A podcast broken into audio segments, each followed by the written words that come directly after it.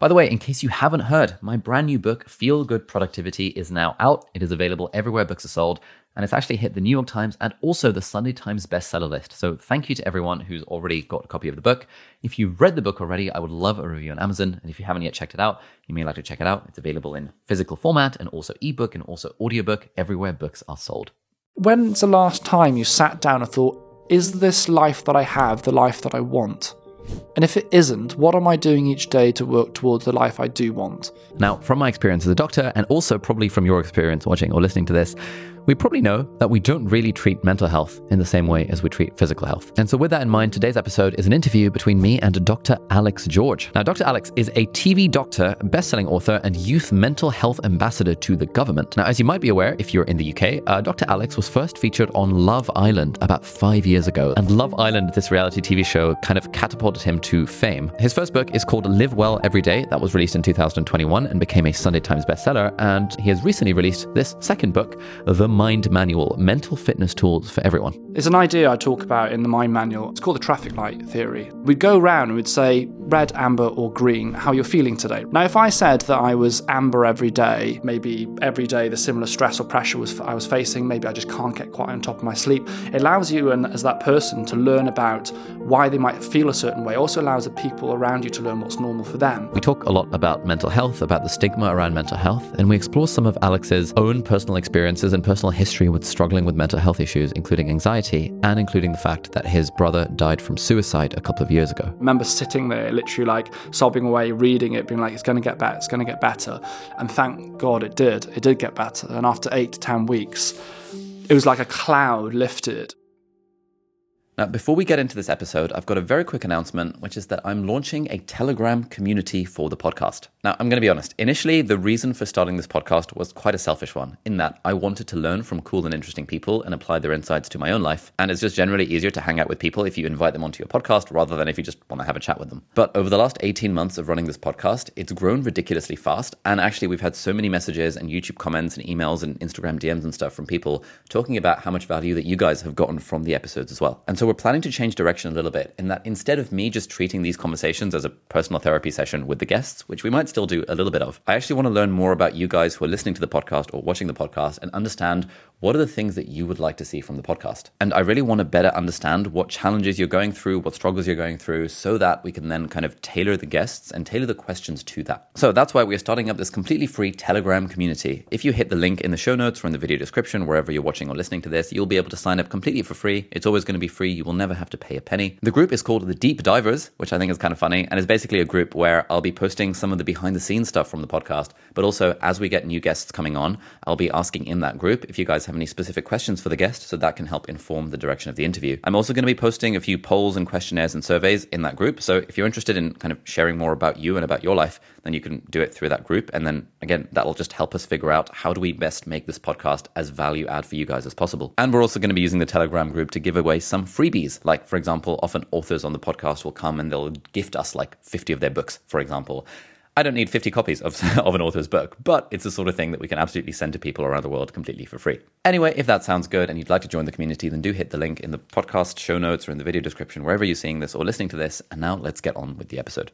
Okay, Dr. Alex, thank you very much for coming on the pod. Thank you very um, much for having me. You talk a lot about the idea of uh, mental fitness. Uh, what what does mental fitness mean? Um, I mean, I chose uh, the word mental fitness to sit along uh, the Mind Manual as the title of my book or the subtitle. And the reason I chose that is I think a lot of the time we view mental health as this inherently bad thing. In fact, if you say physical health to someone, they'll conjure ideas of Joe Wicks running in the park, fitness. They might even say things like cardiovascular weights. Yeah, yep. they might say illness, but I bet you there'd be a lot of positive connotations. If you say mental health, it's always or almost always depression anxiety sadness or you know we need you know does that person have mental health or this person in headline papers admits to having mental health? It's like you have a heartbeat you have both physical health and mental health you know this. And so I, I feel very passionately we need to change the conversation around it so that when we think of mental health, we don't automatically jump to that negative subsection. In a way, mm. I guess it's that spectrum, isn't it? On one end, you've got perfect mental health, which hardly anyone has. And this end, you have severe mental illness, which a percentage of people have. Most people sit somewhere along here. And the good news is that you can build upon that. You know, in the same way, you know, I wouldn't go, right, I've completed the gym. I've been in the gym for the last year. Never need to go to the gym. Never need to work on my physical fitness again. What happens if I stop going to the gym? I get weaker. My cardiovascular drops off. My life expectancy will change. I'm more vulnerable to disease. I'll be less productive it's not good. And mental fitness is the same. If you work on it and you build on it, you keep watering that plant, it grows to be a strong you know, tree or shrub, whatever you'd like it to be, but it'll Fantastic. be strong. And that's why I believe in mental fitness. Okay, beautiful. Um, so, this conversation, we're going to talk about a bunch of these mental fitness tools. Mm. Um, before we go there, one thing that you talk about a bit is about trying to define what normal looks like for you. Mm. What do you what, what do you mean by that? And how does one go about defining normal for them? I think a lot of the time um, in society, we, we set a lot of standards or expectations or ideals of what someone should be like. In reality, we're all very different. We have different genetic makeups, our nurture is very different, our environments are different, um, our neurodevelopment might be different. And so, learning what the normal is for you is the bit that matters because you know, there's a huge variation between people. And I think a lot of the time, unhappiness can stem from the fact that you're constantly chasing something which for you isn't necessarily achievable, or for you might not be your ideal of peace. So, an example, an easy example would be like if you're an introvert versus you're an extrovert, your ideal of how you live your life and what a good day feels like to you is going to be very different. Like my idea of a good day is spending a little bit of quality time with people that I care about, a lot of time in nature, and a decent amount of time alone. That could be hell for some extroverts. Yep. And so you need to learn what's your normal environment or what you want your life to be, but also what am I like? You know, what do I feel like, and how has that changed? And people often ask me, how do I know if you know someone's struggling? How do I know if my son or daughter is in a bad place? I say, well, what's normal for them? If it's changed and they've gone from this kind of person to someone that they weren't a few weeks or months ago, then that tells you that something has happened. Mm. And so learning a normal about yourself is very important, but also understanding, uh, you know, looking around you, look and listen, hear, feel. Gut instinct is a, a powerful um, idea and it works. Well, we know from, you know, seeing patients in the hospital. I know yeah. you can talk about the clever fancy tests and the CRPs and inflammatory markers and all this stuff, but a lot of the time, the psychometer, as we call it, comes from gut instinct, doesn't yeah. it? Yeah. Does this feel right or not? Yeah.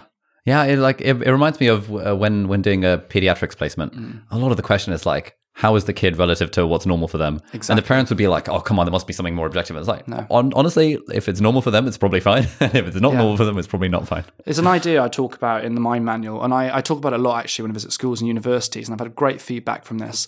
And it's a great way to work out what normal is for, for people you know around you and also get you to reflect on your own normal. And it's called the traffic light theory. Okay. So, say we're sat here now, we've got croissants here, we could be having a lovely lunch together, we could have our children around the table, and we'd go around and we'd say red, amber, or green how you're feeling today. Red being bad, you get the idea. Now, if I said that I was amber every day and I wasn't quite feeling great, but I wasn't terrible, and I was able just to articulate a few reasons why, like maybe every day the similar stress or pressure was I was facing, maybe I just can't get quite on top of my sleep. It allows you and as that person to learn about why they might feel a certain way. Also allows the people around you to learn what's normal for them. But then all of a sudden, if this person that was maybe green a lot of the time suddenly becomes red, maybe three or four days in a row, it makes you go, well, hang on, what's happened? Something's happened here that's changed.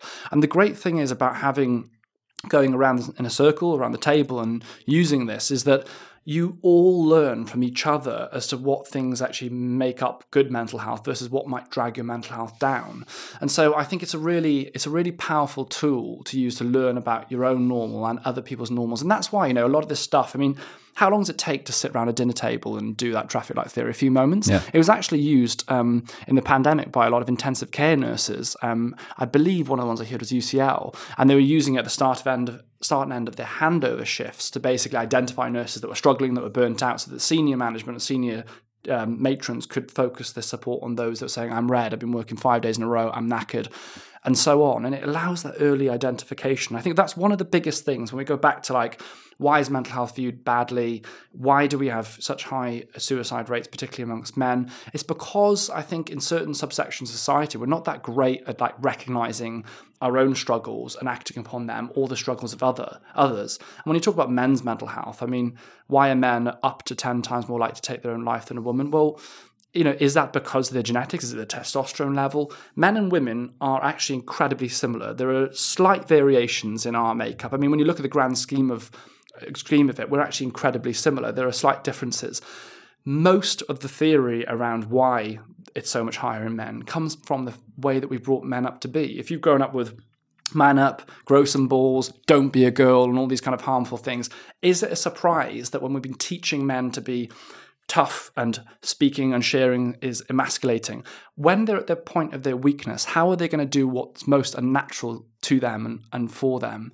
So it's it's so important that we do these things and we embed these kind of techniques into family and into the into the family dynamic because it teaches us new nor- it teaches us our own normal. It means that we can talk about things when things are abnormal. It's like in the hospital, isn't it? Mm. You know, um, the most dangerous uh, scenario is when you've got a team that isn't communicating to each other. When someone is aware of something and there's a patient they're worried about, but they're afraid to talk out out. And it's very similar in mental health in a way. Just keep quiet, keep quiet, keep quiet. And eventually this problem becomes so big it spills over. You've got a cardiac arrest in the ward, and everyone goes, "Yeah, but the sodium's been this high for three days. Why didn't you say anything? Because you were stressed and because the feedback." I, I, mean, I've done so many uh, talks, and I've done. I've visited schools from Scotland all the way up to the north coast of Scotland, uh, down to the south coast of this country, Ireland, Wales, everywhere, universities as well. And it's been one of the most popular things that I've suggested for families, workplaces, small teams. It's it's great. It works so well.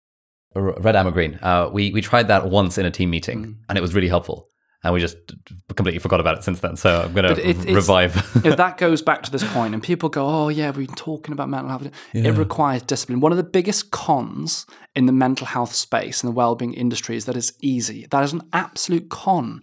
It's hard work.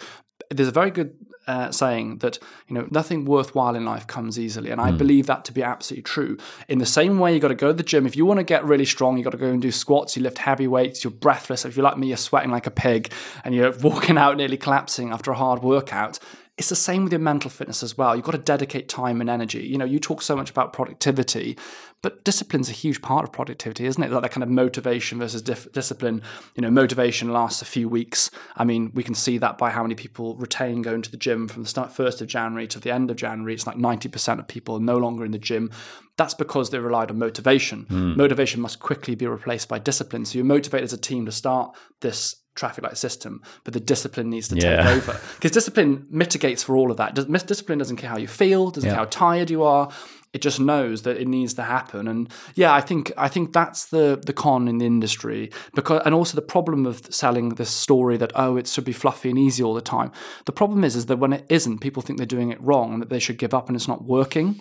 You know, sometimes it's the hard work. Like therapy is a good example Going to therapy is hard. I have therapy every Wednesday. It's really hard talking about difficult things, talking about past traumas, talking about yeah. stuff that I maybe don't want to talk about. But I can only get better by going through the hard stuff. Mm. How long have you been doing therapy? I've been having therapy on and off for I think it's been about three or four years now, and I've got to the point where I have therapy every week, and it's an, I know it's a privilege. I know that it's therapy is expensive, but it's the best 70 80 pounds that I spend in my in my week by far. In fact, I feel it's absolutely essential for me. You know, I've been through a lot of different things in my life. We all have, and there's many things that I don't think I could deal with without the support of my therapist. And I think that I'm a better friend, family member, I'm more productive. I'm certainly generally more at peace in my life because yeah. I have therapy every week. It makes a huge difference to me. Have you had therapy? I had my very first session uh, about an hour ago before we started recording this. Good timing um, for this. Uh, great timing. Yeah, it was it was so good. Um, well, no, I I, think I, I, dabbled with a couple of sessions in, in the past and had like an mm. online one, and mm. but this was. And how do you find it? That's really good. Um, in the past, I've sort of tried I had two different therapists, and I sort of felt like we didn't really have anything to talk about, mm. and, and, they didn't really get me. But this new guy, um, who I've started working with, James, I feel like he really gets it. And the thing I'm trying to work on, or for, you know, focus on, is feeling my emotions in a sort of more conscious way.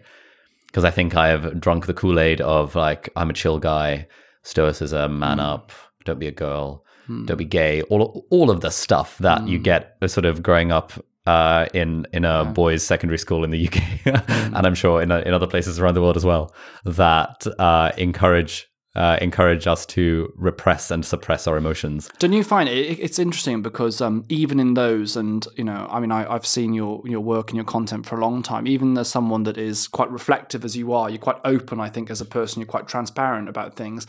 Even as that person who actually on the scale of perhaps stoicism or Yeah. um, being worried about being emasculating, you're on the spectrum of being someone quite open, I'm- and you're yeah, still I'm a pretty open guy. and you're still affected by it. Isn't that isn't that shame? So for so for those that perhaps are less like that, Yeah. It's even it's even harder and it takes a long time to un- unlearn this stuff. I mean you know something like 80 to 90% of our neurodevelopment is done by the age of five years old. And so the things that we hear in our early years are so so important and they can be often quite hard it can be often quite hard to unlearn. The good news is that you, you can unlearn those things. And people go why does that matter? Well understanding about the way you are and your natural reactions to situations means you're better adapted to deal with things better. And also you're less likely to have conflict. I mean you know the one of the biggest challenges we often face in our lives is difficulties in relationships, maybe finding the right person, being happy in our relationship, knowing whether we're the right person, these kind of things. You know, one of the top searched things on YouTube is around relationship stuff and breakup and heartbreak advice. Yeah. It's up there. And one of the best things you can do is to, to learn about yourself. I mean, the whole book Attached, which is, you know, a massive book, fantastic. I'd, I'd advise anyone to, to read. It's a it's an evidence research based book that I think is um, I think it is um, shared or was written in a way that's very accessible. You know, it talks about this idea that you can be securely attached, securely attached, which if they say about fifty percent of the population. I think that's it's probably way off that, but you get the kind of idea. These are people that will be comfortable in scenarios. They won't lean towards avoidance, and they won't lean towards anxiety. They sit more in the middle. Then you have your anxious, you have your avoidance, and your anxiously avoidance. And I think even just understanding a little bit about that stuff really helps. And and so if you have therapy you know, I think it can make a difference to to anyone's life, regardless if you have something to talk about. I think I, one of the most common things I get asked is how how do I know if I'm bad enough for therapy? Well, the first thing is if you're asking me, am I bad enough for therapy? Your answer is not yes, you're bad enough, but it means you need therapy. I mean, to but but actually, the, the irony of the whole point is that is that you don't need to need it to need it. I think everyone can benefit. Again, it's like going to the gym and saying, I've got the gym mastered. I know how to use everything in here. There's no way I can improve my training techniques. If so, why why do we bother having training athlete trainers and stuff like that and you know PTs for Olympians and why are they continuously mastering the art of their their techniques? We can all learn. And I think if you can add 10% of you know uh, we use we'll talk about happiness maybe later but we'll use the the currency of happiness. If you can feel 10% happier happier wouldn't you think that's worth that in your day? I hmm. mean most of us would like to feel a little bit less suffering and a little bit happier. So if anyone's listening to this and going oh i don't know if therapy's for me i really think everyone could benefit from it. And and the point you made you have to connect with your therapist. It is a hmm. human interaction. It requires two people to feel comfortable to share and reciprocate and understand. So if you are with a therapist who you feel that you're not, you don't feel that you can share, or you just don't think they get get you, just find another therapist. I could be with one therapist who I really connect with, and you could be with that same therapist. You connect with them. oh, Sorry, I connect with them, and you don't. Hmm. That's fine. They won't get offended by it. Therapists are very used to it. They know they know how it is. So find someone that works for you. Well, so I'm I'm fully with you on this. I think therapy is almost like, and I think I've drunk the uh, Alain de Botton Kool Aid on this. Uh, therapy therapy is like you know having a personal trainer in that just because like it's it's a thing that just helps you improve your health rather than a thing that you should get once you've had an injury. But then I, I'm you know I mentioned to my mum at one point that yeah I was thinking of starting therapy, and my mum's a consultant psychiatrist, and she's like quite anti normal people having therapy if there is nothing to like work on, and she views it as a like medical intervention, and you wouldn't just willy nilly give a medical inter- prescribe a medical intervention for everyone in the public. Um, and I can kind of see that that perspective as well. What's That's what's, because what's your take on therapy this? um, therapy was uh, originally a you know a, a designed as an intervention for those that were ill, but that was based on a model where we only really intervened when people were in severe illness or in a bad illness. I mean, look at it this way. I mean, a lot of this comes from the fact that the very model that we have for supporting mental health is based on like a tertiary treatment level. So if you look at this, so one of the biggest issues we have is waiting lists for mental health services.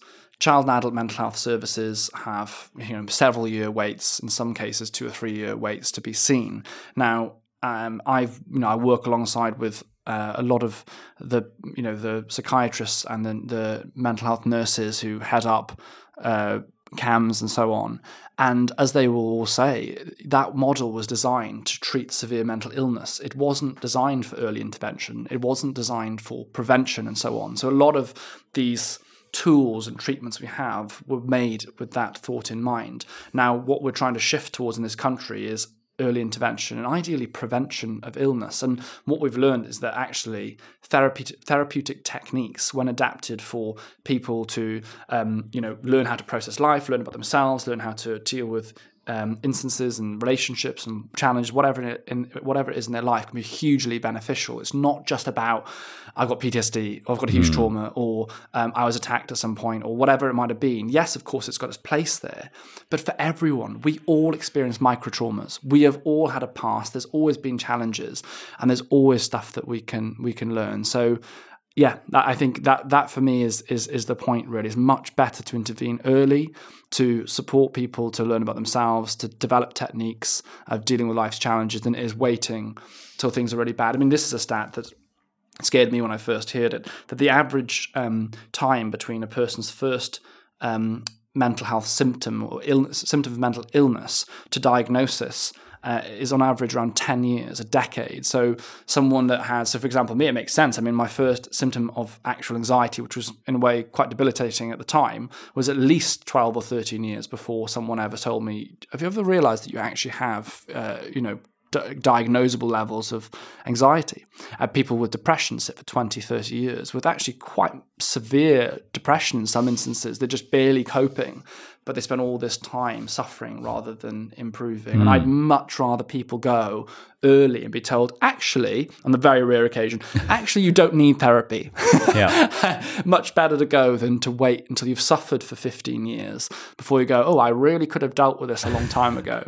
Which is actually, and let's be honest, that's generally more often the case. I mean, I'm not on medication anymore, but I was taking sertraline from anxiety for about 18 months, and it saved my life. It saved my life and it changed my life. In fact, I don't know if I'd be here if it wasn't for that medication. I mean, I was at the point, a very, very dark point at, at that point, and I took that medication and it saved and changed my life. I'm no longer on it, but that medication allowed me, it gave me that mental energy, if you like, to make changes to my own life that basically mean that I'm here. And so, you know, don't have any shame about going to get therapy or treatment or support. If you're questioning it, go and ask for it.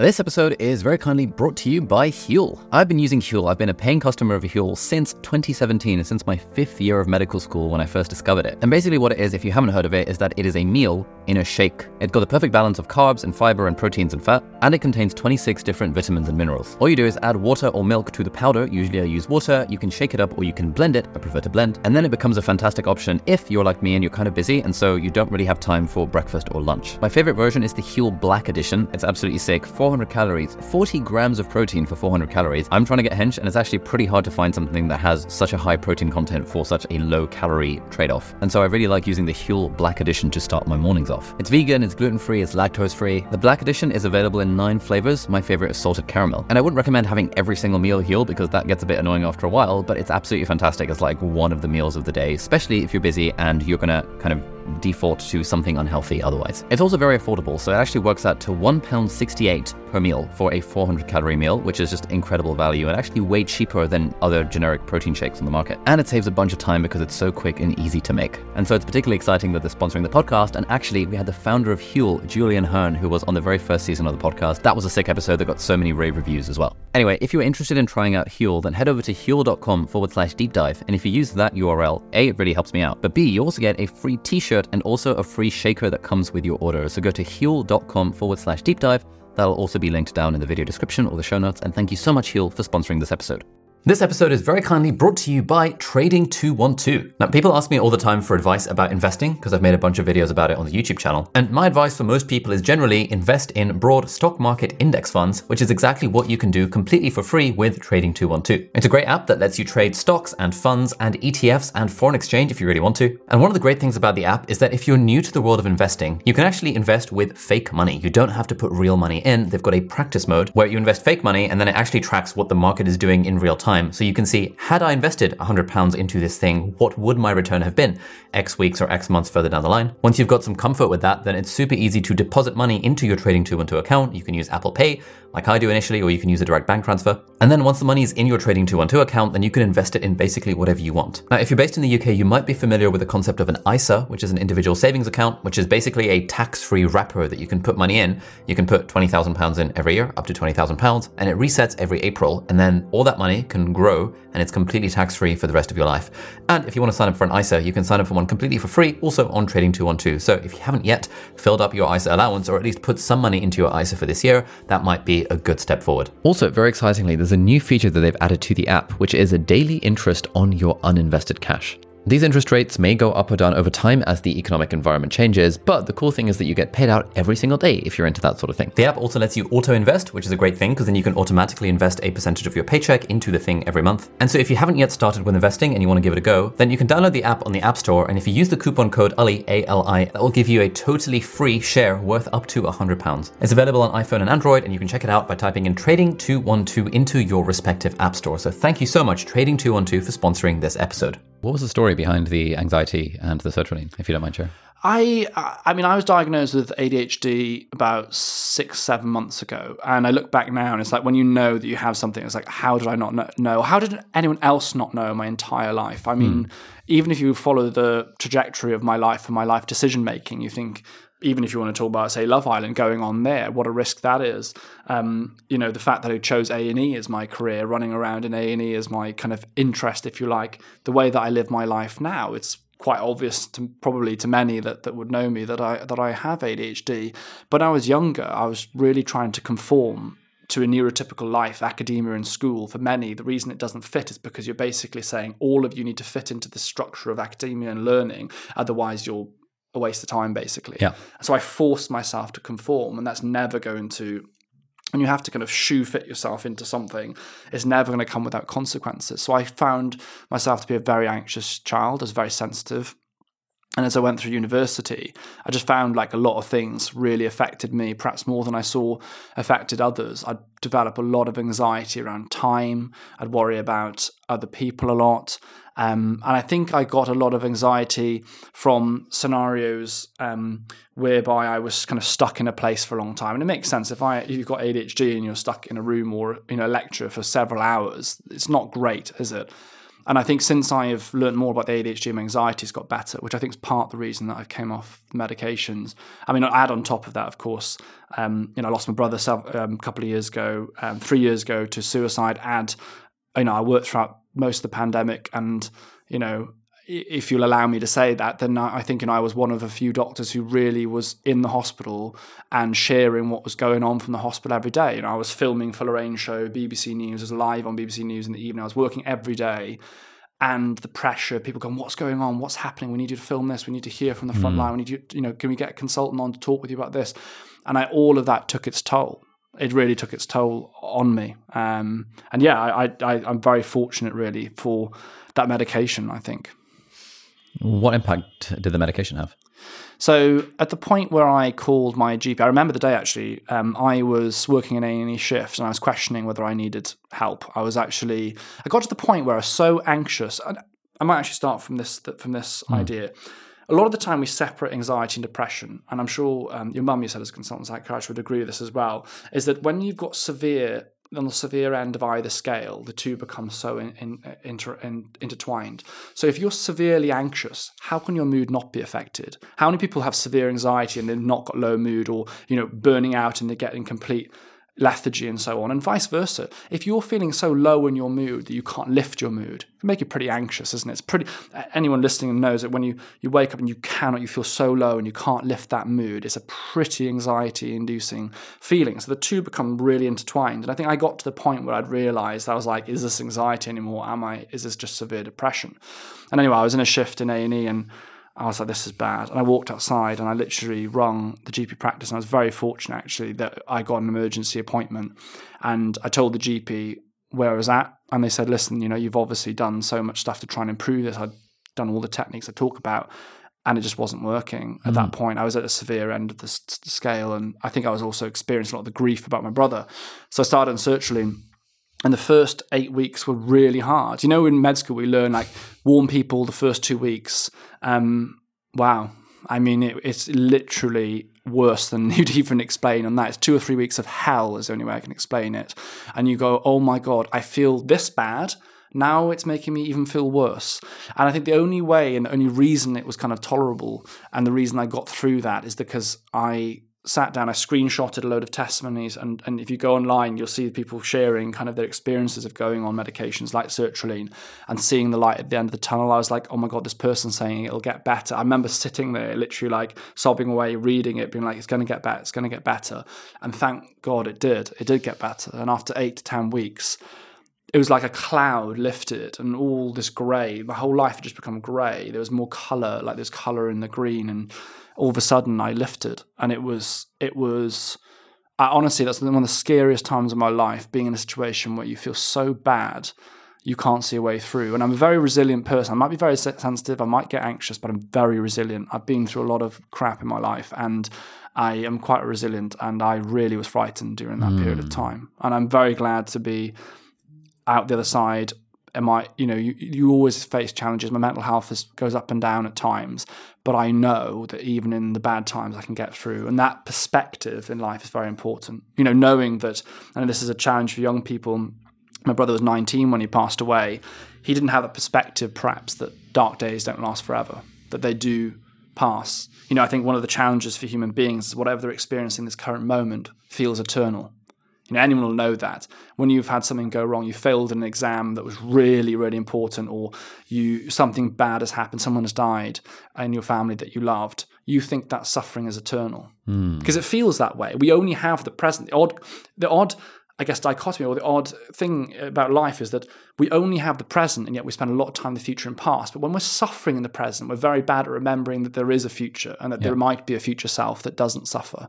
And I think that you know, I wish, you know, for my brother, and I, I, I talk about this a lot, you know, for, for, for everyone, I hope to, to realize that even the worst suffering doesn't last forever. I got a tattoo here that says, This too shall pass. And in my worst times, I read it. I remind myself, like, it will pass. Mm. Yeah, it's like all the spiritual teachings teach us to live in the present moment. But if that present moment is very dark, that's potentially an unhelpful place to be. Well, the odd thing is, is that pain makes us. You know, you, get, you see, you go into a cold shower. I have a cold shower every morning. I think I'd really recommend as one of the things that really helps um, center you and to start your day. But just like a cold shower is you know, it's cold, it shocks you, it brings this present. So does pain in a way. So pain makes us very aware of the moment that mm. we are in. And sometimes when that pain is so bad, especially when it's a it's it's an emotional but almost physical pain a lot of the time when you're when you're struggling that much, you get so bogged into the present moment you get so and you also feel so isolated the cruel thing about mental illness is that it's an isolating thing it makes you feel like you're entirely alone there's a great word um, that I learnt recently called sonder, to sonder, and it means to be aware of other struggles, even though you don't know what the struggles are. So it's kind of the idea that you could be sat in the train station, you know, you've got all these people that are walking past you, and you just stop for a moment and go, all of these people that are walking past me have challenges in their life. They've had things that uh, have happened, things that might happen, things that might be happening right now. Someone might have the worst call of their life. And it's not at all to think like, oh, I hope other people are suffering too but it's an awareness that your own suffering isn't the only suffering to happen. And there's a sense of like unloading that comes with that. And it's a similar feeling to when you share a problem. I mean, when I told my mum that I was really, really struggling at med school, which was the first time I struggled with my mental health, um, it was one of the best feelings of my life, which is really odd because you think, how could that be a best, fe- like, amazing feeling? But all of a sudden, I wasn't carrying the secret of suffering. I was sharing it, and I was like, oh, oh, I've shared this, and I feel better, and mm. maybe I can get better. Yeah. What what kind of struggle was it at, at med school?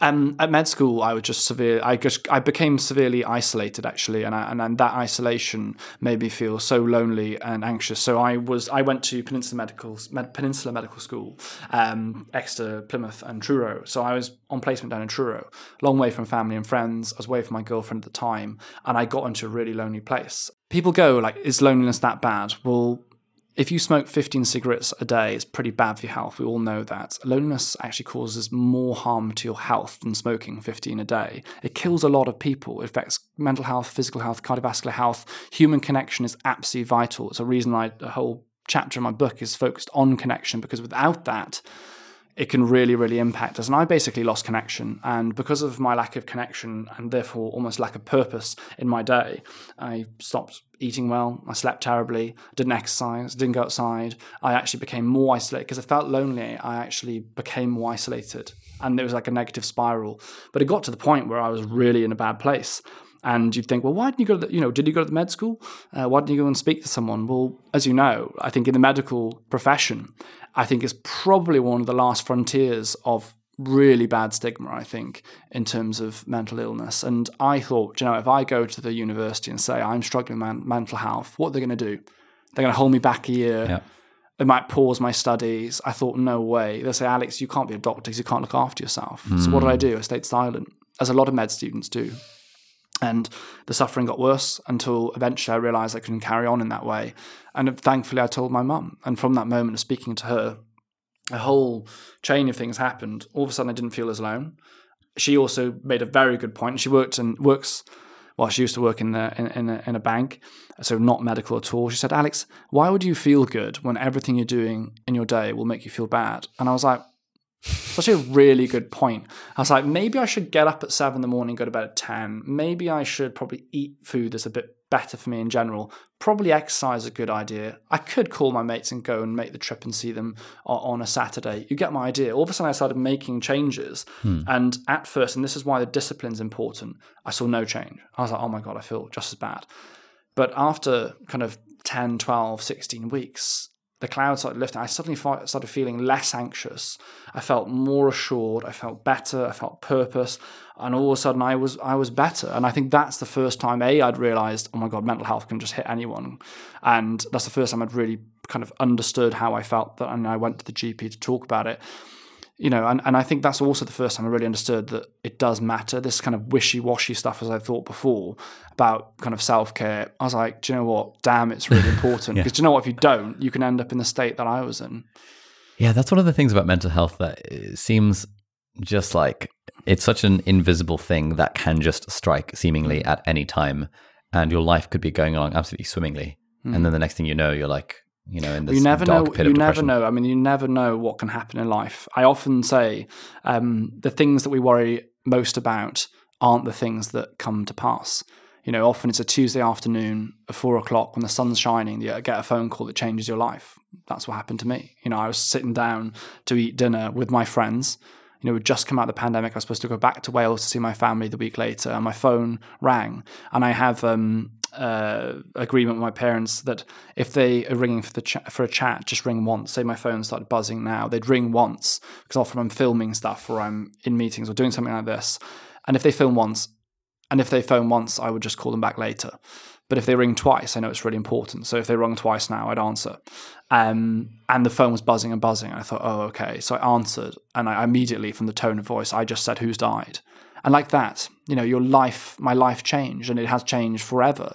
So even if you don't believe that mental health can just, or mental illness can just happen to you from a state of, you know, this has creeped up on me as it does for a lot of people, things just can happen that just send you down. And that's why it's so important to learn about yourself, to learn about your coping mechanisms, to learn your emergency toolkit like what you're going to do if something really bad happens in your life someone passes away it's likely that everyone's going to lose loved ones in their life it's life what are you going to do if that happens if a bad day happens or say you lose your job or there's a financial crisis or something changes in your life you have a breakup you need to have some you need to have a plan in action mm. to look hmm. after yourself and uh, luckily by that point i had been working on a lot of the stuff i was in the midst of writing my first book, Live Well Every Day, and you know I was l- using a lot of the stuff I'd learned from med school, um, but also obviously my experiences. And I think without some of that stuff, an awareness that I, you know, things can get better, I don't know where I'd be. Um, so I'd say to anyone, look, just work on this stuff, make it part of your day, because you know if you're wherever you are, you know, if you're having your days are seventy percent and they're quite good, mm. do you want them to be eighty percent? You know build upon it if you want to be more successful in your career and you want to achieve more or whatever it is it will help you it will help you achieve mm. how how did it feel in that moment when when you got the phone call Uh, I mean, you just think this can't be real. You just think this cannot. How how can this happen to me? Like, how has this happened? You know, I was supposed to go home a week later. My brother Llŷr uh, was 19. He had a place at Southampton Med School. He's going to be a med student, um, and he was gone. And you know, we didn't we didn't think that he was in that place. He was 19 and fed up after the pandemic, was kind of locked away quite a lot but we didn't think he felt anywhere near like that, and that's the problem. I mean, he made a binary decision, right? There's a, there's very few decisions in life that are irreversible. Very, very few. There's very few decisions that are truly binary that you cannot claw back or you can to some extent mitigate. Deciding to take your own life is one of those examples where there is no going back. So he made a decision to leave us rather than talk to us and say how much he's struggling. And when people go like, "Ah, oh, stigma, we haven't we fixed it?" Well, why would you make that decision to not even try and tell us and let us try to help you? You decided that you'd, you'd rather take this option rather than share. And you know, in that moment, there was just such a realization of like, wow, like, why didn't you call me? You know, why didn't you give me a phone call? You know, I was I was very much talking about mental health well before that. Um, before I even went on Love Island, uh, I, I, used to spend a lot of time in Lewisham Hospital teaching med students, and I spent a lot of time talking about mental illness because mm. I hmm. said, "Look, you guys come here and you think A and E is all about physical, you know, car accidents and heart attacks." Look at the mental illness that we see. You need to learn about this stuff. You know, I'd take them in to speak to patients who are struggling with mental illness to try and get an understanding. Because I think a lot of the time at med school, we just think, oh, psychiatry is just that bit in the corner, hmm. you know? Um, and and I actually made a video about what to do if you're struggling with your mental health. I made it on YouTube actually, like a couple of weeks before he died. And you know, you think, wow, why didn't you call me? You know, why didn't you pick up the phone? And that's something I have to live with for the rest of my life, you know. Um, but yeah, I'm here. You, there's ups and downs in life. You have everyone has difficult times. I certainly don't sit here and go like, "Oh, poor me" or "pity me" or anything yeah. like that. Don't pity me. Um, uh, we're all working through stuff, but please, you know, if someone's watching and they're struggling, just make that phone call, tell someone, and do it early. If you're asking the question, you're watching this and you feel triggered, or you think, or you're listening to this and you feel triggered, and you just think, "Oh gosh, is that me?" or am I struggling enough to get help? Just get help. Just talk to someone. Mm. Share in how you're feeling. You know, I, I, I, wish my brother had shared how he's feeling a year before, six months before, whenever it all started, and we could he'd be here today. I'm I'm I'm confident that with the right intervention, anyone can get through almost anything. Why do you think he didn't share? I think I think the stigma of it is just so hard for some people. You know, there's an analogy that, um, you know, as children, um, we all begin with this suitcase, this metaphorical suitcase. And as things happen in our life, knockbacks, things that are said to us, challenges, we add things to the suitcase. And the suitcase, if we don't unpack things and we don't deal with those things, we don't share, or we ask someone to help us with it, then or someone to carry some of the stuff in the suitcase and it just gets heavier and heavier and heavier until eventually you're dragging this suitcase yeah. and eventually you either have to share and you get to the point where either you share and ask someone to help you because it's so heavy or you drop it eventually it's just too much to bear but for someone to help you you often need to ask them you need to open your mouth and ask for help mm. and i mm. guess at that point he he decided he couldn't carry this but he also couldn't he, he couldn't carry this any further, but he also couldn't ask for help. That's the reality of it. And it happens, we lose so many people. Every three days in the UK, a student dies by suicide. Every three days. Um, ben West, who's um, another activist in the space, um, uh, he's, he's, he's amazing. He lost his brother at a very at a close age and close time to when I lost my brother, and he's currently working at the moment to get uh, the government to create legislation of responsibility around mental health for mm. universities, which you'd yeah. think was obvious. I mean, there's a physical responsibility, but there's not currently legislation or framework around the mental health of students, which I mean, there should be, shouldn't there? So yeah. it's one of the most obvious things that there should be. But every three days we lose a, a student in this country. And I know we have a lot of students that are listening to to to this uh, uh, podcast, and it doesn't have to be that way. I think that's the point. It doesn't need to be that way. We don't need to rely on people waiting until they're at the very sharp end to get help. Get help early. I mean, if I was limp, if, you know, if I was limping on my ankle, you know, was I was clearly limping on my ankle every day our people like, what's going on? You're you all right? Let's go and take you to the doctors. You don't wait 10 years, do you? But I think with mental, with our mental health, yeah. we often wait so long, so, so long, too long. Yeah. Yeah, one thing I've heard from a lot of people, um, especially if I look at like you know the YouTube comments in our podcast community and things, where you know while we would like the stigma to be a lot less, there's still that sense of well, if I get physically injured, then no one's going to question my self worth. But if I am mentally injured, or if I'm mm. saying that I can't cope, or whatever the thing might be, oh, I'm just being a softie. Oh, I just can't handle the pressure of, oh, I, I signed up to medical school knowing it was going to be mm. hard, and now I'm here and I'm buckling under the pressure, and therefore mm. I am deficient, rather than I have, I have an illness, I have a, I have a disease. Well, you know, I think if you've been through something, you really are something. You are somebody because you survived, you've endured. I've got a tattoo in the back of my wrist that says I endured. And I'm, people might think, oh, that's, you know, seems silly. But I remind myself, you know, I am here. I've been through and survived all of my most challenging days. And mm. in many ways, you might look at it and go, well, actually, do you know what? I've been through some very difficult things and yet I am here. But also, I have experienced difficult days that nothing really caused them and yet i'm still here. So at med school i felt lonely but i nothing overtly had happened to cause how i was feeling at that time. Although of course as i said loneliness is a very is a huge thing and you know the opposite of, of loneliness is, is connection. Um, it is very very important that we all work towards meaningful connection.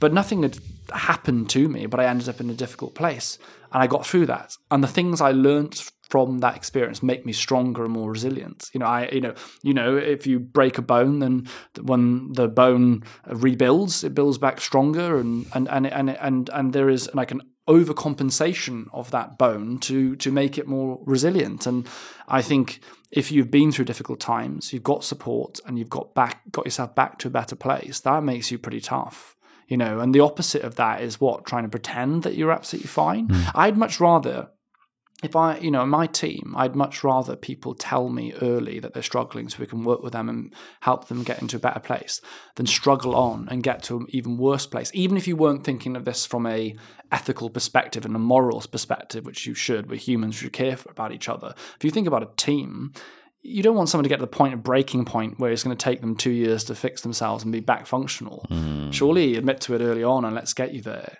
Uh, everyone goes through stuff. I mean, I hate the stat one in four people have mental illness. I'm like, well, okay, one in four people get diagnosed at a doctors. How many people go through bad stuff in their life? Everyone goes through bad stuff. Something will happen to every one of us in a life that is difficult, that is challenging. You might you might get you might get fail your exams to get into university. You might go through a really bad breakup. You might lose your job that you loved, your dream job. You might not even. You might get to a point where you've nearly achieved your dream job, and then you it all goes wrong and you can't do it. Maybe you do get a physical injury that makes you incapable of doing your or carrying on doing the passion that you love. Difficult things happen to everybody. So I think the sooner we kind of drop this idea that only you know that you know it's weak to admit that you've had a difficult time just be it's being honest actually mm-hmm. be honest and also what it requires is leaders i think within sports within politics leaders within the world to actually be a bit more honest as well you know people often talk about their success they don't often talk about their failures mm.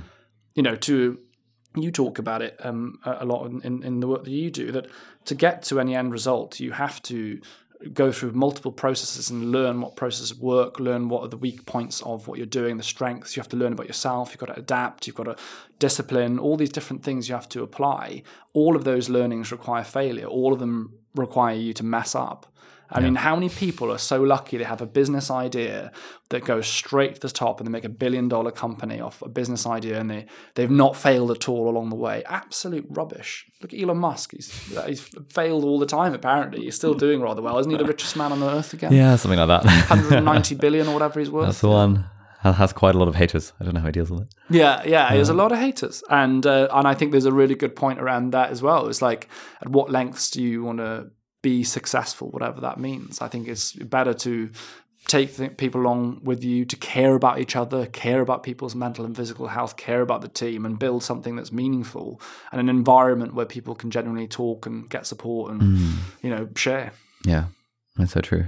Yeah, we've had this issue a bunch of times within within our team as well, where someone's been feeling overwhelmed mm. and has been trying to plaster over the cracks for like six mm. months mm. before things like come to breaking point, and then turns out that they hadn't taken a day off for the last like eight months. And it's mm. like, wait, wait, what?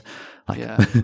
and that comes as a complete shock But to then me. again, so the, tra- like, the traffic light system would help that Yeah, because you, exactly. it's like going back to the intensity. If you sat down with your team and you go around the room, it takes a few moments. They'll say, "Actually, I'm feeling kind of am." You'd have learned about the amber six months, eight months ago, Exactly, yeah. and you're like, "Why?" Have you, well, actually, I've worked f- eight days in a row. Why have you worked eight days in a row? Right, let's resolve that. Right, amongst that, right, you'll feel green, you feel green, you feel green. Right, how do you support this person that feels amber or red? It's a great. If you if you've got if you're listening, and you've got a business, use that technique. You know, on about ways about people pour so much money into HR and think of like, all right, how do we do this kind of fluffy stuff to Yeah. support well-being of staff? Just to have a system where you can actually ask people how they're doing, and you know, what, if you listen, ask ask good questions and listen to the answers, and you'll find that a lot of the time the solution presents itself.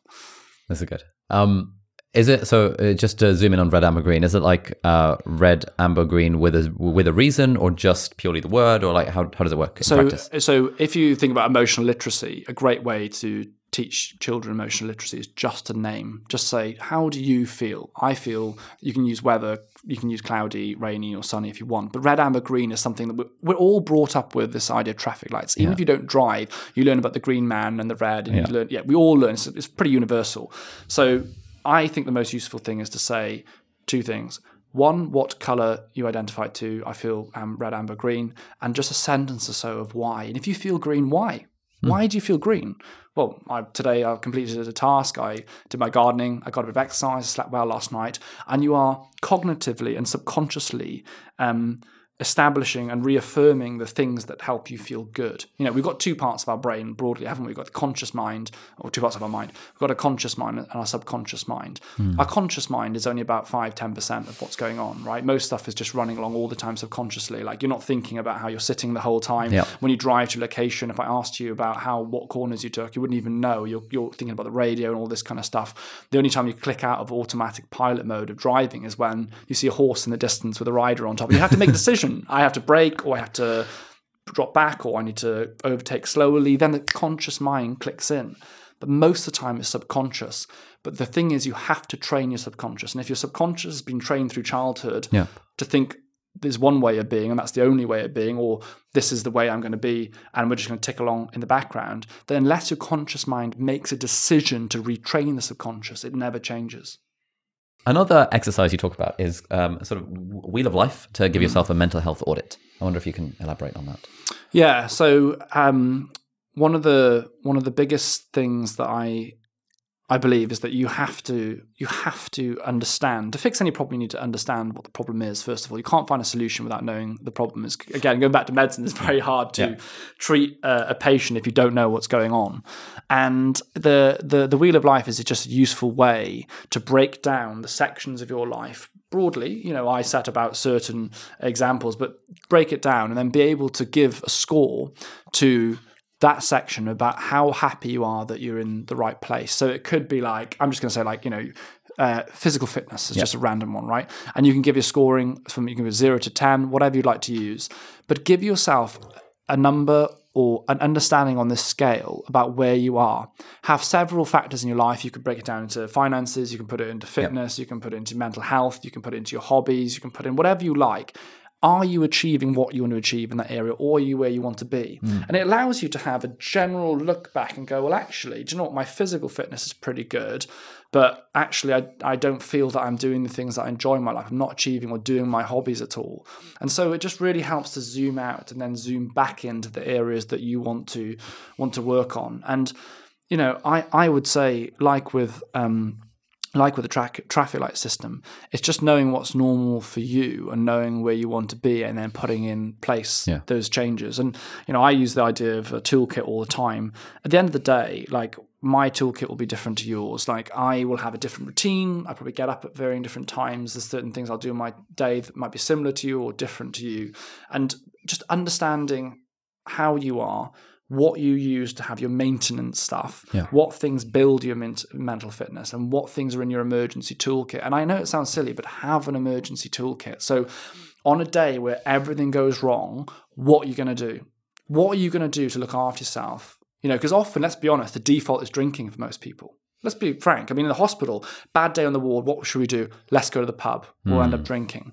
The irony, of course, is that we use drinking and it makes most things worse. You know, people say, oh, but alcohol relieves stress. Actually, a recent study showed that uh, even drinking three glasses of wine a week raises your baseline cortisol levels, which is obviously a hormone we associate with stress and inflammation in the body. So, alcohol isn't that great for stress it's not actually that great for anything, really. So, learning what your good coping mechanisms are going to be on bad days is as important as your maintenance day to day. Yeah.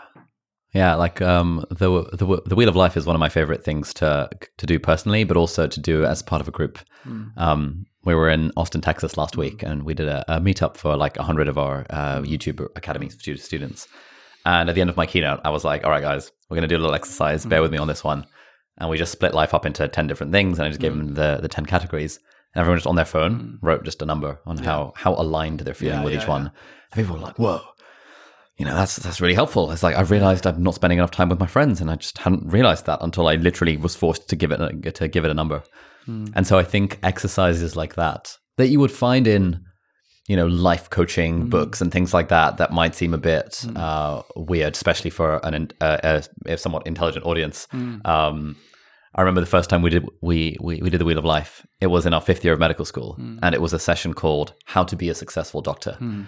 Where the twist of the session was that you know our our, our tutor, Dr. Lillicrap, basically said that for Cambridge medical students, it's almost a given that success is becoming, you know, getting that like mm. oh intense like ranking in your FPAS or in your CT, uh, ST3 applications or becoming the Regius Professor of Physics. But actually, there are loads of different ways to be successful, mm. whatever that means to you and he handed out this Wheel of Life exercise.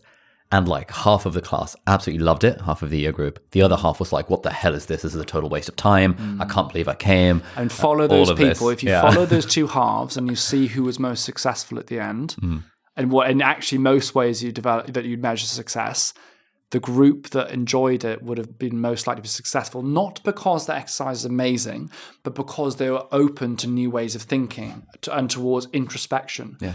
People that are that are stiff, that don't want to think of new ideas, that don't want to think outside the box or understand that there might be merit in things they don't understand, are often the ones that perhaps don't end up where they want to be. And I've seen that in my life. I mean, it's only anecdotal. I'm not backing. I'm not saying there's any. I've got evidence for that, but yeah. in my experiences, generally, those that are adaptable in life are able to get the most out of it. And it's exactly the reason that I want schools to focus a little bit less on academic results and a bit more on building well-rounded, resilient, um, you know, children, there are people that are able to work in teams, that are able to adapt to adversity, that are able to overcome, and able to find and are, are, able to look for the positive and useful thing. Like even if you're doing something, so if you put me in a, I, I decided to go along with friends to a random thing like salsa or whatever, and being able to go along, while I'm here for an hour, let's get something out of this. Let's use as a confidence building exercise rather yeah. than going to something going, this is a waste of time. I don't want to do it. You're going to gain. You're not going to gain anything if you go with attitude. If you go with the attitude to try and learn something, you might just and to use um. And the reason I think that this stuff is also important. And the reason that actually understanding where you're at right now is so important is to use a, an old, very much overused adage, you know, knowledge is power. It's absolutely true. Like, often we feel feelings of discomfort, but we don't know what, what the reason is. Like, why am I? If you, everyone knows the, feeling of being hungry. I mean, you've munched away on a glass and you're probably a bit hungry after your therapy. Um, you, you, you know, hangriness is something we all understand. But how often do you walk around hangry and you don't know it's because you're hungry and it's actually your girlfriend, your mate goes, Have you eaten? You seem hangry. You go, oh my god, I am really angry. You thought you were just anno- you thought you were literally annoyed about this random thing that happened, this train that's late, but actually you were hungry. So we're not very good. We're good at we're good at feeling discomfort. Yeah. We're not often very good at knowing where discomfort comes from. Yeah. So if you're feeling not at ease in your life, then working out where that comes from is your primary. Yeah. You know that's the most important thing. Where does that come from? Is it because I'm lonely? Do I lack good connection in my day to day? Am I hyper connected online, the digital space, but not really having a meaningful connection face to face or am I actually just sleeping like crap? Mm. You know, a lot of people feel really rubbish a lot of the time, and a lot of it is for a lot of people it's because they just don't sleep enough. They they don't sleep, and um, if you sleep badly, everything else goes wrong. You know, so just just having a little think about where where does this feeling come from? Where's this discomfort from? All right, we're going to take a very quick break from this episode to introduce our sponsor, which is Brilliant.org. I've been using Brilliant for the last several years, and they're a fantastic online platform for courses in maths and science and computer science. Brilliant is a fantastic resource for anyone who wants to develop new skills, but especially if you work or you want to work in a STEM related field, it's an absolute no brainer for being able to level up your knowledge of these topics. Brilliant has an enormous library of courses that cover all sorts of topics. And the courses are particularly good because they take a very first principles approach to the topic that they're trying to teach. Like, it's not just that they spoon feed you information and expect you to memorize it, like often we were taught in school, but it's more like they teach you a principle and then you apply it with some interactive puzzle or game or activity of some sort, and then they teach you a little bit more, and then you apply it a little bit more, and it turns into this really interesting kind of engaging teaching system, which is actually similar to the way that we were taught at Cambridge when I was in med school there, where you learn a little bit and then you apply it and then you learn a bit more, and you're generally paired with an expert in the field, and you kind of learn together and figure it out and build the building blocks of the knowledge in your own mind over time, rather than kind of being spoon fed a fire hose of information and ex- expected to regurgitate it. One of my favorite courses on Brilliant, other than all the stuff on computer science, which is like my specialist subject outside of medicine,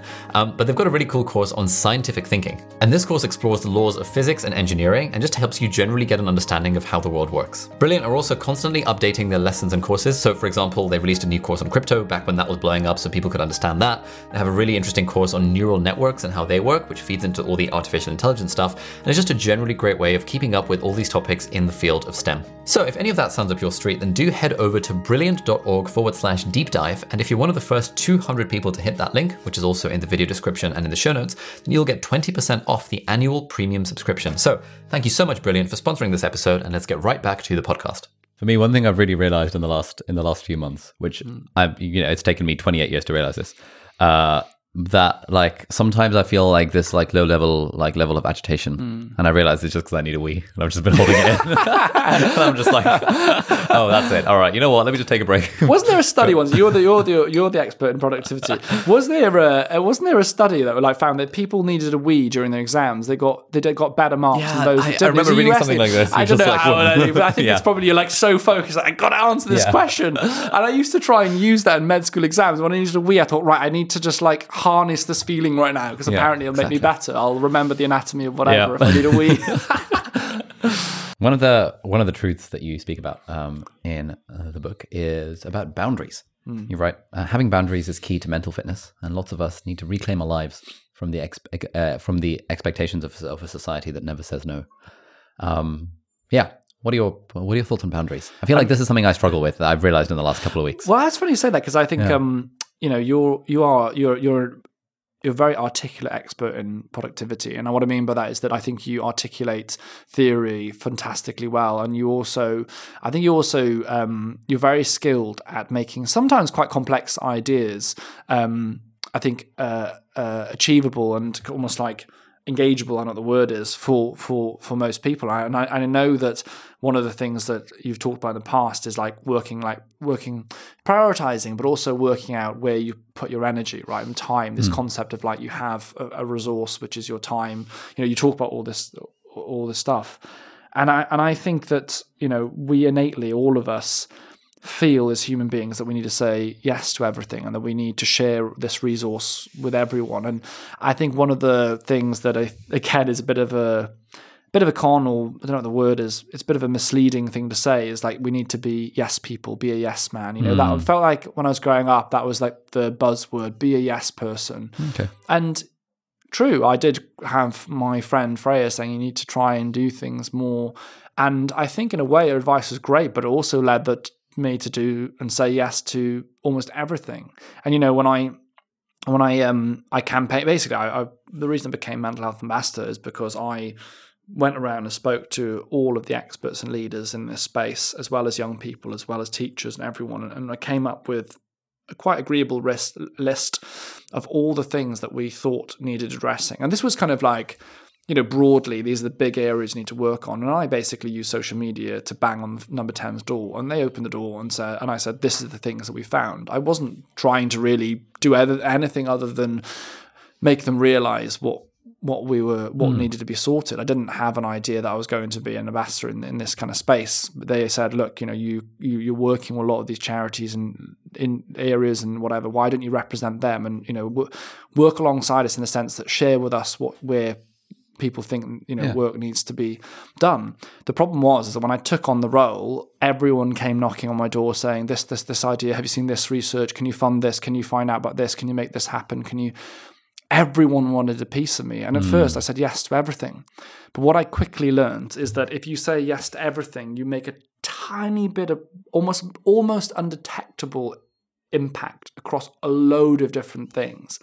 And nothing is even almost measurable in terms of impact. Whereas if you go, do you know what, rather than doing 300 things actually quite badly and, and also doing actually a negligible difference, if you take together all that time from all those things and you add them up and stack them up on top of each other in two or three aspects, or even ideally one aspect, you make a massively measurable amount of change. And that's why all of a sudden, after about a year, I said, Do you know what? This thing I really care about is early support hubs. I want to have an early support hub for under 25 year olds in every community in the country where they don't wait two years. You have walk in support, hmm. access to therapy, wraparound support. So they're looking at your life as a whole. You talked about that life wheel, but that kind of idea of working out where does this young person need support? What can we do? Is it actually financial struggles? Is it education? Is it is it the fact that this person might have ADHD and they've not been diagnosed? Like, are they lonely? How do we get this person back into sport or whatever it might be? All of a sudden, all of my energy challenged into this, and I've made, I think, quite a huge amount of progress in this area. Well, there's two areas that there's two things I want to achieve this year, and I hope I'll get there. Firstly, is early support hub funding. I need 200 million pounds to fund. Um, 190 hubs that would cover each health district in England. My plan would then, or our plan as a coalition, would be to then roll that out so you'd have that as a starting point and then use that as a model to roll it out. The other thing that I want to do is to create a legislative framework in the workplace.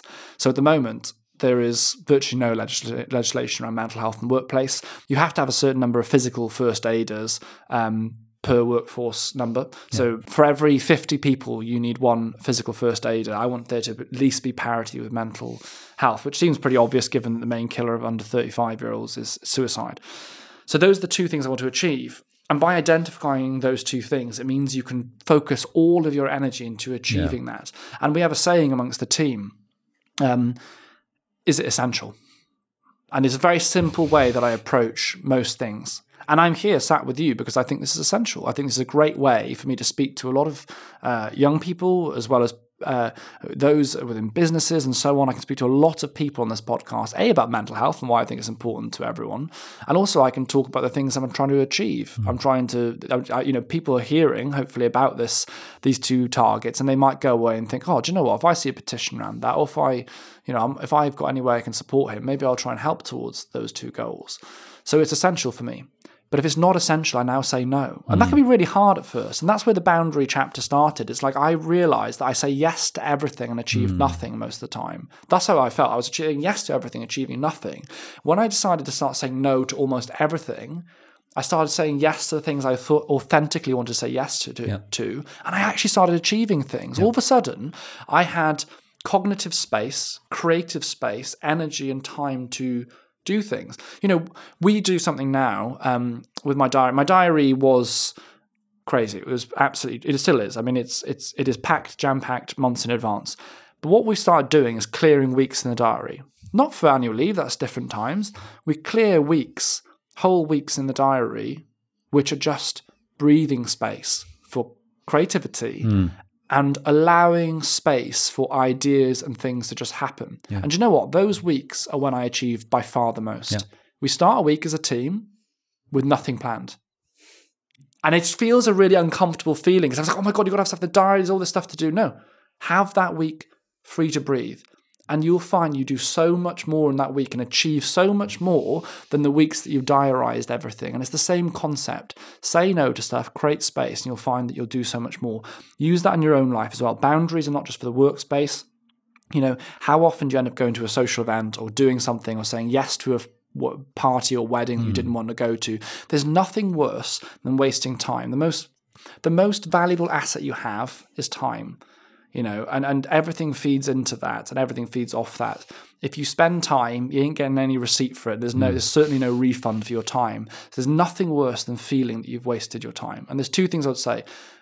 Have boundaries so you don't waste it and make sure that you spend the time with your loved ones and doing the things that either work towards your goals or build up your enjoyment your hobbies or whatever. Work towards one of those um, slices of the pizza on your wheel.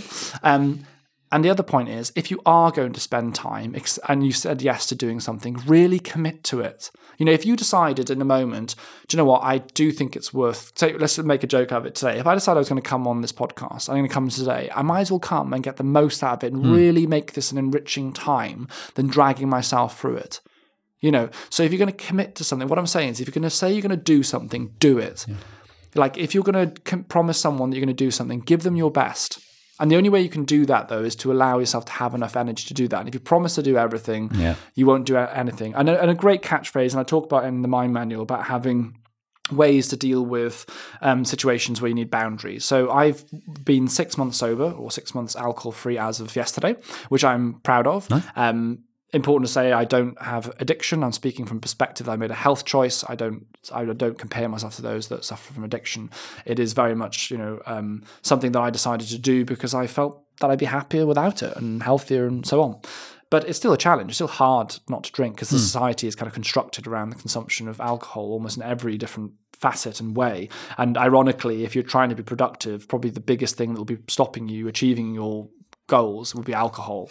You know, almost for every single person, if you drink alcohol and you want to do one thing to improve your productivity, outcomes, your health, your relationships, your fitness, anything, just stop drinking. Hmm. It's one of the best things that you can do. But people ask you to drink all the time. So having an anchor phrase is really useful. And sometimes even just an awareness of how you're going to respond to that. Like people go and say, Alex, do you want a drink? I just say, I don't drink, but thank you. Or I go say, what would you like a drink? I would say at the bar, so we are at a restaurant. What would you like to drink? I'd say, I'd like to have um, a whatever name of the drink it might be. It might be sparkling water, or I want whatever it is. Don't allow for space of conversation if you don't want to have that around drinking. And if someone questions you and says, "Oh, do you not drink?" Say, "Oh no, I don't drink." If you don't create space for the conversation, it doesn't happen. Some people will be curious because they're so curious and say, Oh, that's really interesting.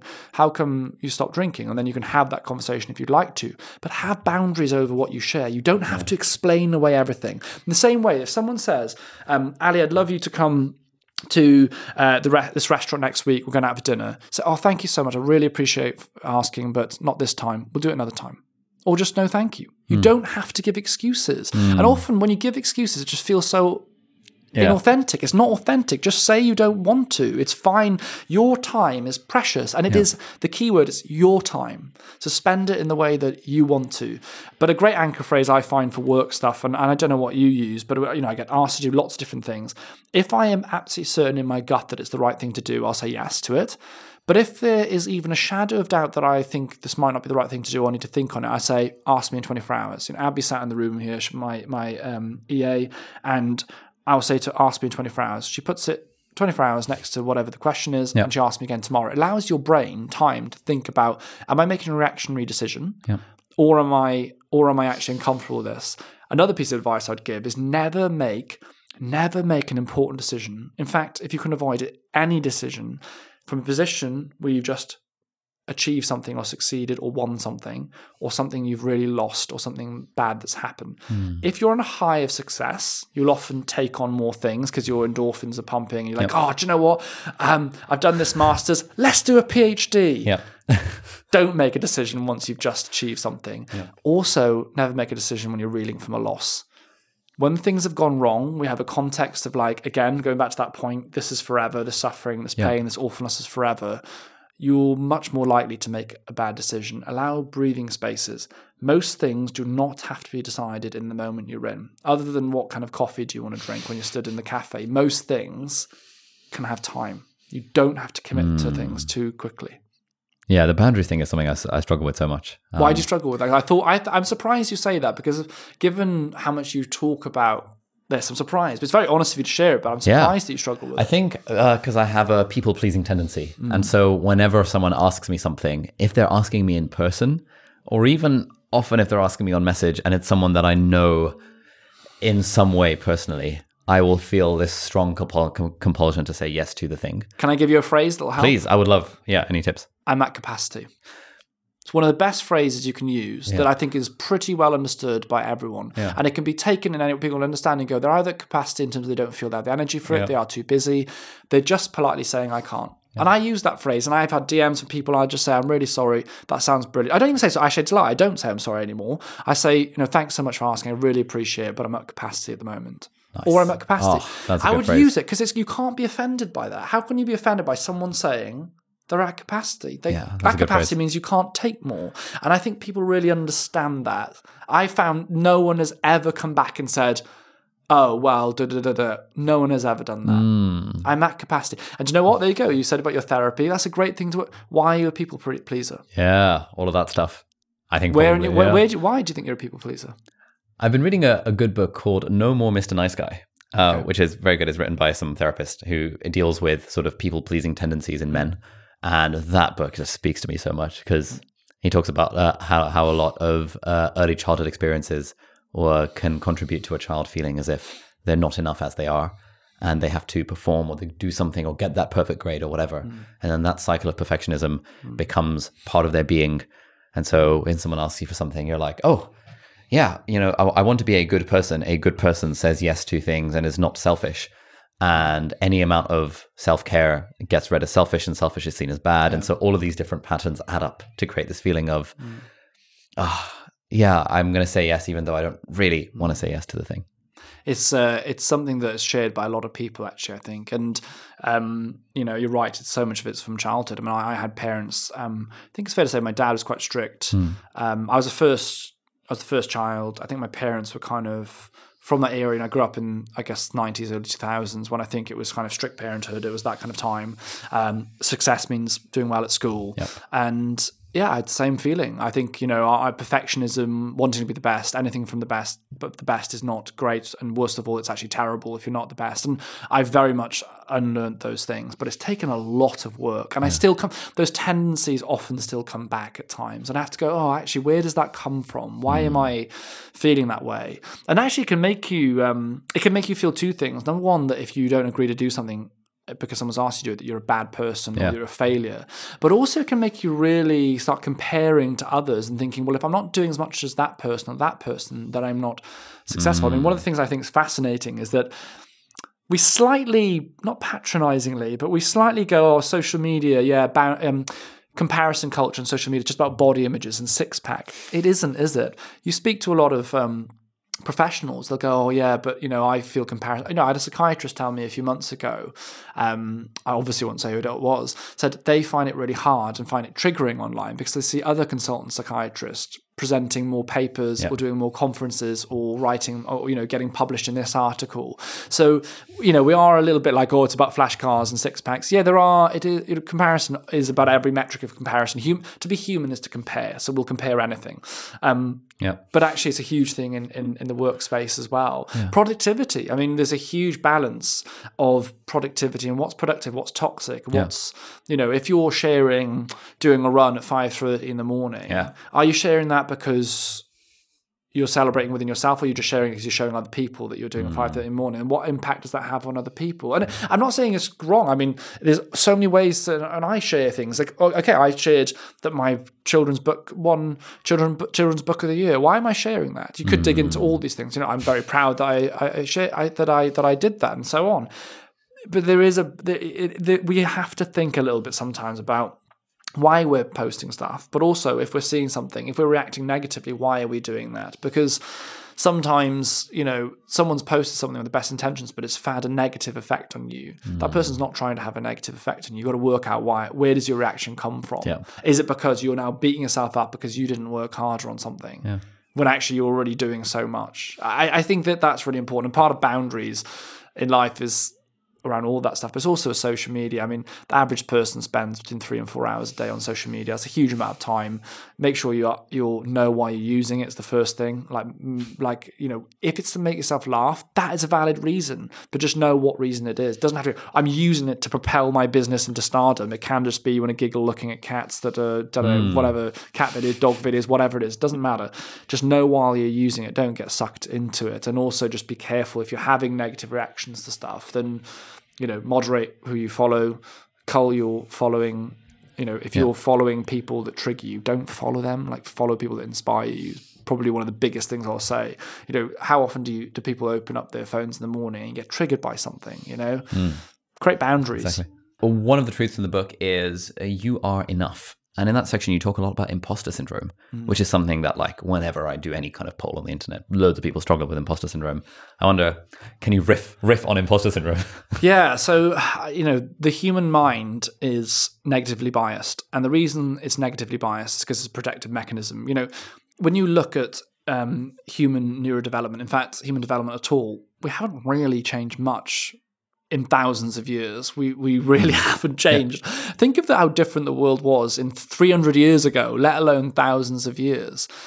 Our brain, and the reason it's negatively biased, is because it's a protective mechanism. Like if if, for example, um, we walk out into the, we walk into the forest and it's full of wolves, and those wolves could kill us, uh, we get away from that situation and survive. The next time we walk into the forest, we're going to be very wary and think negatively. There's probably wolves in there because it protects us. You know, that's that is an important protective me- mechanism, as is anxiety, you know, adrenaline, and all these things. You know, it's a fight or flight. It's a deal with a problem that's in front of us, and you know, we retain memories because memories allow us to learn from the past and make decisions in the present that make our future more certain. You know, our self-preservation is like the number one goal for hu- humans as individuals and the race. We need to survive, and so we survive by learning, sticking together broadly, acting in the present but worrying about the future. The problem is that modern day society, not for everyone, I'm talking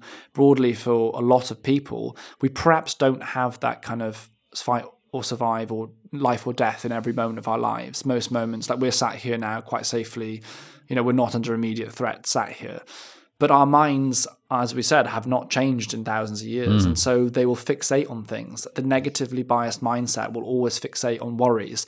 And it will spend time ruminating on the past, where people talk about depression is because of a rumination on the past, and anxiety being our obsession of the outcomes of the future. But we're living these experiences in the present moment. And the problem is with imposter syndrome and why everyone experiences it, because that negatively biased mind is trying to protect us from outcomes, negative outcomes.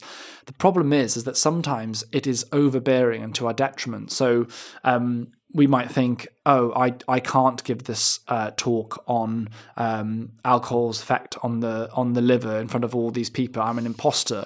Actually, that person, you might be a, a registrar in, in liver studies. You spent the last six months reading the papers. You've just published an article around, you know, you are an expert, is what my point is. But yet we feel still feel the inner child. Often in times of vulnerability, when negativity takes over, we actually go back to our inner child and we forget everything that we've experienced. We go back to that vulnerable state of like, oh my gosh, like what am I doing here? I mean, I remember my first day in King's on the wards, and I went to prescribe paracetamol. I had a sudden moment of panic, of genuinely like, what am I doing here? Hmm. Get me out here! I can't remember the Yep. dose of paracetamol. I literally turned to the nurse. I was like, oh my god, I'm feeling really bad. Like, I'm, like I feel just like, and she knew almost. She was like, it's fine. It's just the first few days. You're just feeling, you know, you feel imposter a little bit. Like that's it happens, and it's the negative mindset. Now, I, I, I think people wonder, oh, wow, it'd be great to get rid of imposter syndrome. I don't think it would entirely because you become an egomaniac and think mm. you're amazing at everything. It's great to have a perspective of like, I'm good but not perfect. Yeah. Or I'm valid or worthy of this, but maybe I'm not perfect. I can still learn. That's really important. But if you let it, imposter syndrome can take over your life. It can prevent you doing anything. Mm. And I always think it's worth remembering. I have a saying, and I always say to myself, what is the worst that can happen? And I know that sounds like I'm going to bring, you know, lightning to be struck on me. It's not what I mean. And it's not even a throwaway of like, oh, what's the worst can happen? I don't care. That's not what I mean. I literally mean, what is the worst case here?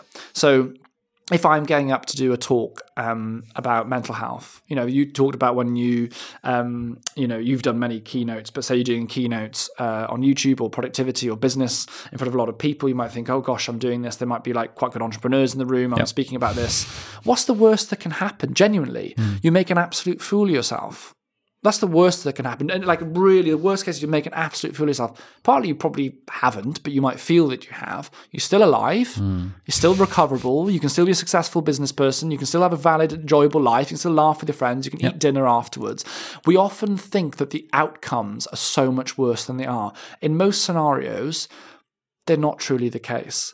And so I think it's sometimes applying a bit of perspective to impo- imposter syndrome gets you gets you past hmm. that mindset. You know, I had it. I mean, I sat down with Boris Johnson when he was Prime Minister. I was in Margaret Thatcher's oh, dear. room in number 10 Downing Yeah. Street, right? And the picture of Margaret Thatcher was above his head, and he was sat there, and I was presenting to him everything that I'd found out from all the experts I'd spoke to, from the charities, hmm. from the Royal College of Psychiatry. I'd kind of garnered all this kind of stuff that we'd put together, and I was taking it to him. Imagine how much of an imposter I felt. But I literally said to myself because I felt I felt it coming on before I went in the room, and I thought I was feeling almost panic, and I thought, "What's the worst can happen? Yeah. I'm in this room for half an hour max. It'll be done. Worst case scenario, I never come anywhere near this place ever again. I just run away. It's fine. I'll survive it. Which is the same as what uh, most people's position Yeah. is, is already that. Yeah. that they're not going to be in a room Yeah, with Boris yeah. Johnson. So you worst just- case scenario is like you go back to, you know, you just got to, I think sometimes imposter syndrome, it's asking yourself, what's the worst that can happen? It's realizing that everyone feels it. I have never met anyone in my life, I'm sure there are a few people out there, but I'd argue they're probably, they're not in the spectrum of normal, that, that most people will feel at certain times that they are an imposter. Most people feel that and therefore feel a degree of comfort and also realize you would, you know, I remember, I remember once um, doing, um, as an SHO, doing obs and gynae. I was doing a night shift with a consultant, new consultant. She was like, I feel like a complete imposter. I was like, what? You're a consultant. You've done all this training. You're literally, I just watched her do a surgery. She was literally so skilled. I mean, she was so slick. She was just like, she bossed it. And I was like, you feel like an imposter? She's like, yeah, absolutely. And I had this real realization. I was like, wow, everyone, I've just seen this person who's probably one of the most skilled people uh, in life and they're smashing this and they feel like an imposter. You realize everyone feels like it. It's not that bad a thing. When those feelings come on board, look for evidence. Look for evidence for the fact you're an imposter, then write down all the evidence for the fact you're not. And I will, nine times out of 10, you'll find out that you're not an imposter. And do you know what? If perhaps it does highlight somewhere that is an issue, then deal with it. Say you're doing a new rotation in medicine, and your new rotation is in something really uh, well. Say you're doing like um, HIV as a rotation. Okay, first of all, you're not going to be like taking over and having to know everything about HIV. So often remember, imposter syndrome. A lot of the time, it's because you think that suddenly like everything's on you or like the world will collapse. It's not going to collapse if you don't know anything about HIV. You'll go in there. The consultant will assess your kind of knowledge and capabilities. They'll always ha- be there to guide you and so on. But it might highlight the fact that you haven't looked up HIV for a long time and you need a bit of work and revision. So always look at things and think, what is this highlighting? Why do I feel this way? What's the evidence for and to the contrary? And actually, if there is a learning outcome, like maybe before I start HIV uh, rotation in a few weeks' time, I'll spend four or five hours reading up on HIV and learning. And all of a sudden, you feel bolstered and you feel better. I, I suspect if you asked 99.9% of doctors, would you write a book called The Mind Manual? They would say, hell no. I'm not allowed to write a book like that until I'm at least a psychiatry trainee. If you ask 99% of psychiatry trainees, they'd probably be like, no, I've got to wait until I'm a consultant. if you ask the consultant, they'll be like, no, no, I've, I've, I've got to wait until I'm like the Regius Professor of Psychiatry Yeah. in adolescent medicine. And even then, I'm not qualified to write a book called The Mind Exactly. Manual. I, there are so many doctors Of I've course, spoken to of course, and when- who have, the, have this issue, but When- it seems you've gotten you- over it. Well, when do you, and and also, you know, when do you when do you stop? And I guess Yeah. the point is is like if I didn't write this book and already it's been out a few weeks and I've had the messages from people that it's helped. If I didn't write this book because I was almost restricted almost by ego, then I'm preventing something that will help other people hmm. because of ego, regardless if it's mine or other people. You know, I wrote the book A Better Day, and I the number of messages now. You know, I've won Children's Book of the Year for that book. I, I've I've got thousands of messages from parents whose children it's helped. What if I didn't write that book, think how many thousands of kids we've not helped. Hmm. And I think sometimes the greatest shame is that people have so much to give, people have so much to share, and they don't do it because they're worried about what other people will think. Hmm. So think about how many psychiatrists out there could share knowledge they think to them is like not that big, but to other people, if you don't know it, you don't know it. You know, it's that old concept. You don't you don't know what you don't know. Think how much they could help other people if they didn't feel so restricted by it. You know, all of a sudden we're seeing doctors like you know you, you myself, Dr. Karan. We've seen Dr. Julie. Um, You know, we've seen so many people starting to go. Oh, hang on, why are we not sharing this? No one owns health. There's no one that's like I own health you don't own it. Uh, You know, you also don't get to decide whether other people help other people. Do you know what I mean? And don't be afraid of that. Of course, act within uh, boundaries. You know, I basically for this book, it's a share, it's a split between my own experiences in life and, and the stuff that I share is all evidence based stuff. I mean, as doctors, we learn to what do we learn? We learn to critically evaluate and analyze information and come up with summaries. It's basically what we do. We see Pretty much, patient, yeah. we basically use evidence to look at a patient, put it all together, and come out with an outcome. And you know, I, I yeah, I, I really think that um, the world is changing. I think doctors are realizing that we don't have to be so insular and it's not like only one way to do something. You know I, I really encourage doctors if you want to if you want to have a, a long career in medicine try and have hobbies outside at the minimum but also have other fields of interest. I think you know i went and did um I did level three P- PT personal tr training because actually in medicine we don't learn a lot about fitness physiology and the effects of exercise on the body. And if I'm going to talk a lot about mental and physical health, I want to understand those things. I learned so much. I literally was like, oh my God, I didn't know this stuff. And I benefited from going away and like immersing myself. I've got a friend that does, um, who's a GP who does yoga as well. And they bring so much of the learnings from yoga into the GP room because what does yoga teach you? It teaches about presenteeism. It, it, t- it teaches you about mindfulness. It teaches you about, you know, dealing with anxiety and depression. And therefore, this person has a fantastic insight to help their patients. And what do GPs see a lot of? Mental health issues. So look for ways to enrich that you enjoy.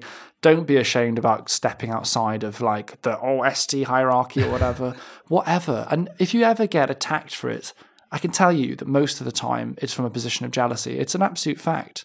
It's from a position of uh, uh, of jealousy. If there is truth in what they say, take it on board and, and learn about it. You know, with this book, I mean, I, I said to you before I started, I tore this book apart three times. This is the Mind Manual 0.3 or whatever you call 3.0 because I tore it apart to make sure if I'm going to call it the Mind Manual, it better be a damn good book. And I'm proud of it. It is a damn good book. And I've had psychiatrists and GPs and doctors tell me that it's a good book. Um, so don't be afraid. You know, give things a go. Don't let imposter syndrome prevent you from living your life because one day you'll be dead and it'll be done anyway. You know, we're alive. It's often this is called the Deep Dive Podcast, so it's fine. Um, you know, we're alive for a blink of an eye. You know, the the Earth has been around. The human race has been around for like hundred thousand years, something like that. Um, the Earth has been around for a couple of billion years, right? It's a long time, got a billion years. We measure time in 2023. That's how much we me- measure modern time. 2023. The average human lifespan is 70, 80 years. It's literally a blink of an eye. And let me tell you, if you're worried about things, you're suffering problems, and you're spending a lot of time thinking about your problems, just remember in three generations, no one will even know. In two generations, one generation, you probably won't even remember your problems right now in 20 years, let hmm. alone you might remember roughly what you're thinking about, but I bet you most of the things you worry about you won't remember. But in two generations' time, no one's going to remember. So just just free yourself from the constraints of that sometimes. You know, if you want to write a book, write it. Write the book. If you want to try a new hobby, do it. If you want to leave the career in, you know, regardless of medicine, whatever, whatever you're doing, if you want to leave your career and you want to try something new, you want a new challenge, or you feel that you're not in the right place, that you belong somewhere else, or that you want to try something new, then do it because life is short. Nice. So, mate, it's such inspiring stuff. I love it. Um, Thank you. um, happiness is an inside job. What do you mean by that? So I talk about happiness in the book, slightly begrudgingly, because I think we try and convince people that we should try and be happy and happiness is the end goal. But in doing so, we make lots of people very unhappy. And that's because happiness is just a deflection from the baseline. Hmm. Happiness, sadness, grief, anger, jealousy, regret, remorse, all of these deflections play a role. When I failed to get the marks I needed to get into med school first time round, I missed out on my chemistry A grade by two marks. My coursework was moderated down, um, and I missed out. I placed at Liverpool. Uh, the head teacher rung and said Alex would be a good student. You know, give him a go. Nope. If I was walking around happy that whole day and smiling away, it'd be pretty weird. Everyone would be like, what is wrong with this guy? He's just lost his place in med school. And also, if I was happy all the time, I wouldn't do anything. No one does anything hard or does anything without feeling there is an urgency to do so. There's an intention to do so. If I was just happy all the time, nothing, if the whole human race was happy all the time, nothing would get done. There would be no there'd be no reason, like imperative initiative, for us to do anything. That's happy defined by like uh, hedonistically happy rather than eudaimonically happy or like yeah. I think the word happy is, is weird it's because, it's it's got so, so many. But I different, see, yeah, I yeah. think the problem is it's tarnished because we use it as that. I think what people mean is peace. Hmm. I think it's balance, equilibrium, right? Like hemodynamics in the body, like being in a state of of peace is I think the is the is the goal. This kind of hedonistic, I agree with you absolutely, idea of happiness.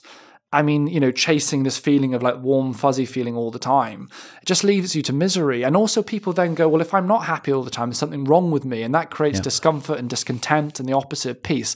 When someone dies in your family, you should feel sad and grief. When something bad happens, you should feel frustration. When you want to achieve something and it feels far away, you want to feel determination and all that kind of stuff. And I think the real goal is just finding that equilibrium between everything. I think no one should live in anxiety all the time. No one should feel sad all the time. Hmm. No one should feel happy all the time. You know, we we've got to find that balance between everything. And you'll find actually when you stop chasing happiness as defined by the hedonistic view of happiness, you'll actually find that you're much more content in life. You know, it's kind of like with a relationship. If you're looking for a relationship that's full of thrills and highs and craziness all the time, this kind of dopamine rush of like love all the time, you know, the Newton's third law tells us every every um, uh, every action has an e- equal and opposite reaction of energy. So a lot of the kind of love drunk relationships also have huge lows and huge arguments and fallouts and so on. Really, you want a relationship with someone where you're content, you're at peace, you balance each other out and that generally you move through life in a synergistic way. That's actually what most people want. Again in love oh you should be looking for someone that you know you can't stop thinking about. That sounds pretty bad doesn't it? Yeah. to me that doesn't sound like a good relationship but it's what we're sold. So i think redefining our view of happiness, looking at it as like I want to feel that in each day I generally have a state of purpose, there's a reason to be, that I get joy out of my day, that I'm able to deal with life's challenges, that I can create connection with people, that I spend a reasonable amount of time doing things I enjoy. I think that to me sounds like a good life. And just again, if in doubt, ask yourself, what does a good life look like to me? What does it mean to have a good life? You know, when's the last time you sat down and thought, is this life that I have the life that I want? And if it isn't, what am I doing each day to work towards the life I do want?